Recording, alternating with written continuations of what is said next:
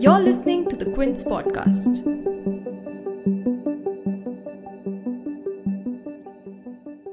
Ask not what your country can do for you, but what you can do for your country. That's what John F. Kennedy said at his inaugural speech as America's president in 1961. Stand at your doors, windows, and balconies and beat your plates and clap your hands and ring your bells to thank those providing essential services during this crisis. And that's what Prime Minister Narendra Modi said on 19th March. रविवार को यानी जनता curfew के दिन शाम को ठीक पाँच बजे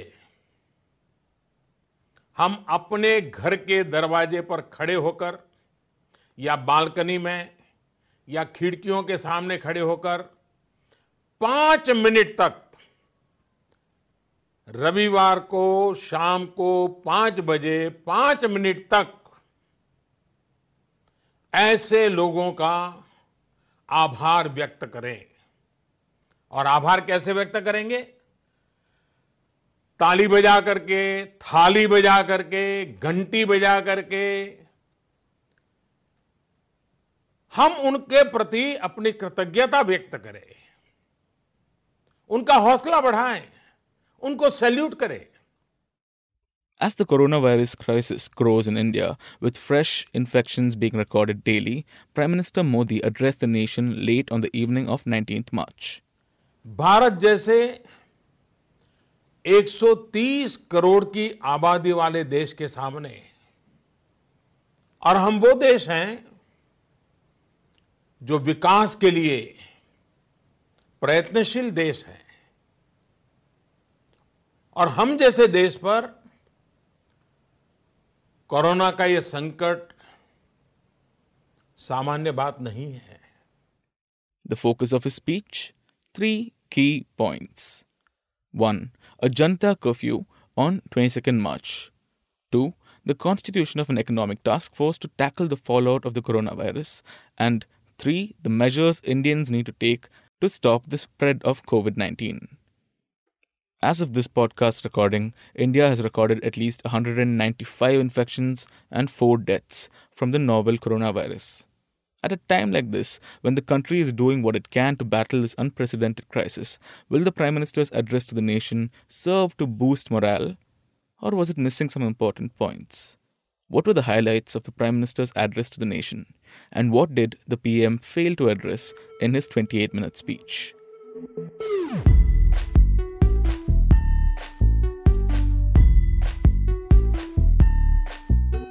I'm Vishnu Gopinath, and this is a special news and views podcast. As India bands together, separately through social distancing, to fight the novel coronavirus, the Prime Minister addressed the country from the national spotlight, saying that it would only be two things that would enable us to halt the spread of COVID 19 resolve and restraint, or in his own words, Sankalp or Sayam. इस वैश्विक महामारी का मुकाबला करने के लिए दो प्रमुख बातों की आवश्यकता है।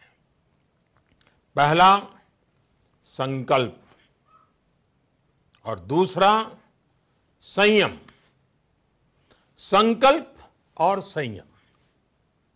आज 130 करोड़ देशवासियों को अपना संकल्प और दृढ़ करना होगा कि हम इस वैश्विक महामारी को रोकने के लिए एक नागरिक के नाते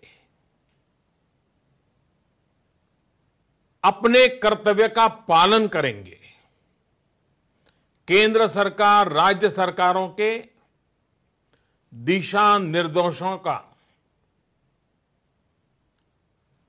पूरी तरह से पालन करेंगे। Now, the first point, like we told you, was his emphasis on the need for social distancing. That's a term we're hearing a lot these days. In fact, we've done two podcasts on this, and I'm going to leave links to both of those in the show notes. So check those out. And that was the Prime Minister's advice as well. He urged all Indians to stay indoors and avoid stepping out unless essential. He also announced that on 22nd March, Sunday, people shouldn't step out of their homes from 7 am till 9 pm as a drill, except for those persons performing essential services like medical staff, police, sanitation workers, media persons, and so on. But he added that senior citizens should avoid stepping out of their homes in the coming weeks. साथियों इस तरह की वैश्विक महामारी में एक ही मंत्र काम करता है हम स्वस्थ तो जग स्वस्थ। हम स्वस्थ तो जग स्वस्थ। ऐसी स्थिति में जब इस बीमारी की कोई दवा नहीं है तो हमारा खुद का स्वस्थ बने रहना यह सबसे पहली आवश्यकता है। इस बीमारी से बचने और खुद के स्वस्थ बने रहने के लिए दूसरी अनिवार्यता है वो है संयम। और संयम का तरीका क्या है? भीड़ से बचना, घर से बाहर निकलने से बचना। आजकल जिसे सोशल डिस्टेंसिंग कहा जा रहा है,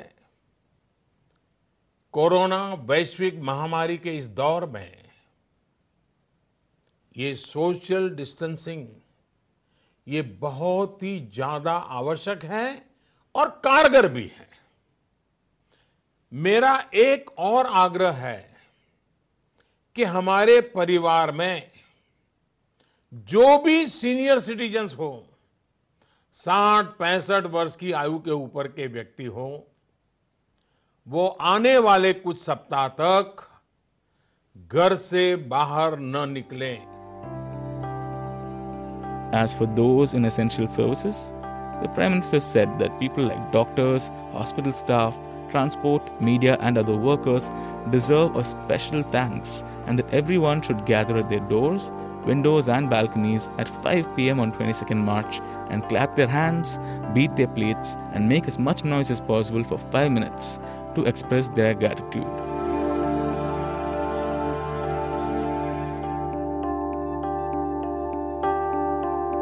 बाईस मार्च को, रविवार को ही मैं आपसे एक और सहयोग चाहता हूँ।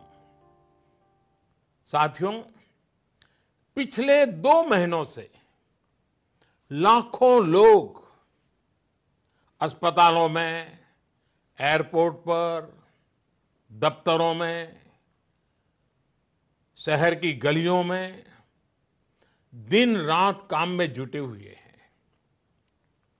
चाहे डॉक्टर हो, नर्सिस हो, हॉस्पिटल का स्टाफ हो, सफ़ाई करने वाले हमारे भाई बहन हो, एयरलाइंस के कर्मचारी हो, सरकारी कर्मचारी हो पुलिसकर्मी हो, मीडिया कर्मी हो, रेलवे, बस, ऑटो रिक्शा की सुविधा से जुड़े लोग हो, होम डिलीवरी करने वाले लोग हो, ये लोग अपनी परवाह न करते हुए दूसरों की सेवा में लगे हुए हैं।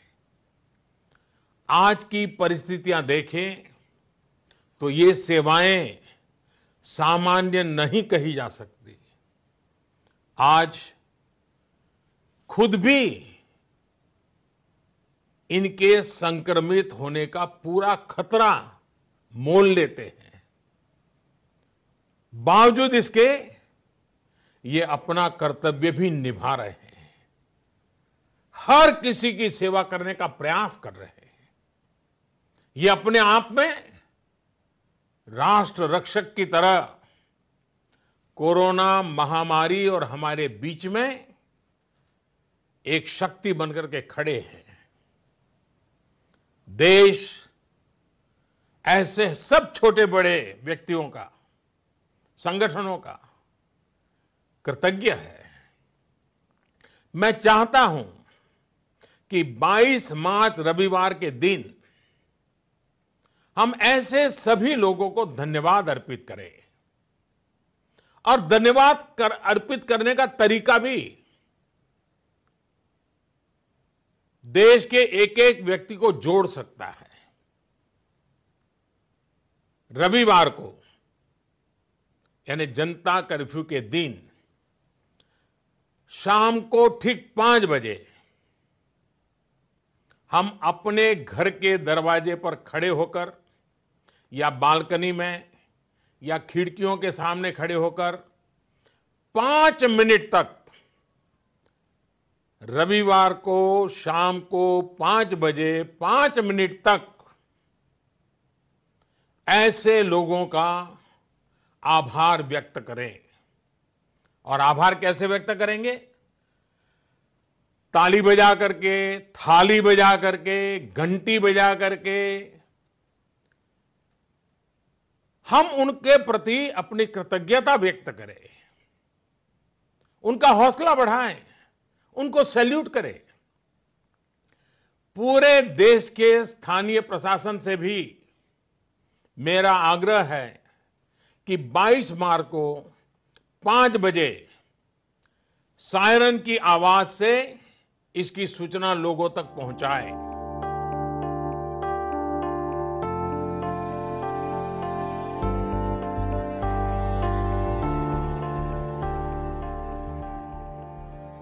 But here's the thing while the Prime Minister stated in no uncertain terms what you can do for your country, he failed to explain with the same clarity what the country can do for you, or rather, what steps India has taken and is continuing to take to test for, identify, and tackle increasing cases of COVID 19. For example, French President Emmanuel Macron, while announcing a two week lockdown in France, added that they would suspend all rent, taxes, and bills for essential services. In Italy, the government has authorized 25 billion euros for emergency measures like suspending or reducing payments of bills. Both countries have likened the situation to being at war. Prime Minister Modi also likened the current situation to wartime, but with no mention of any suspension of bills, taxes, or essential payments. But he did, quote unquote, urge employers to not deduct salaries if people don't come to work.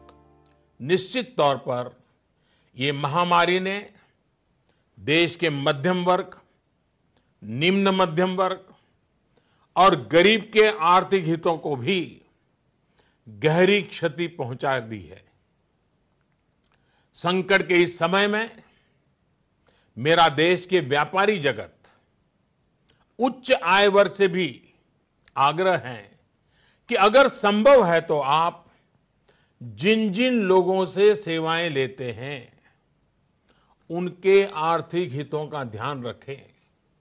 हो सकता है आने वाले कुछ दिनों में ये लोग दफ्तर ना आ पाए, आपके घर ना आ पाए, ऐसे में उनका वेतन न काटे पूरी मानवीयता के साथ संवेदनशीलता के साथ फैसला ले Granted, Italy and France took these steps once the death toll started to climb into the hundreds. But is the Indian government waiting for the situation to get worse before implementing these measures? On this topic, Prime Minister Modi did announce the constitution of an economic response task force to make decisions to reduce the economic fallout of the virus. But will that be adequate to cushion the impact of what's to come? Corona महामारी से उत्पन्न हो रही आर्थिक चुनौतियों को ध्यान में रखते हुए सरकार ने भारत सरकार के वित्त मंत्री के नेतृत्व में फाइनेंस मिनिस्टर के नेतृत्व में सरकार ने एक covid 19 economic response task force, इसके गठन का फैसला लिया है। ये टास्क फोर्स सारे स्टेक होल्डर से नियमित संपर्क में रहते हुए, फीडबैक लेते हुए, हर परिस्थिति का आकलन करते हुए निकट भविष्य में फैसले लेगी। ये टास्क फोर्स ये भी सुनिश्चित करेगी कि आर्थिक मुश्किलों को कम करने के लिए जितने भी कदम उठाए जाएँ उन पर प्रभावी रूप से अमल हो social distancing is a good practice to maintain right now but is just urging people to practice social distancing going to stem the virus spread I'd spoken to Dr. Sumitri, head of critical care medicine at Artemis Hospitals, about this very issue this week. Here's what he had to say. Social distancing is an important aspect of uh, mitigating the spread of the infection of COVID 19, but that's only one aspect. There needs to be much more done, like uh, testing, self isolation, quarantine.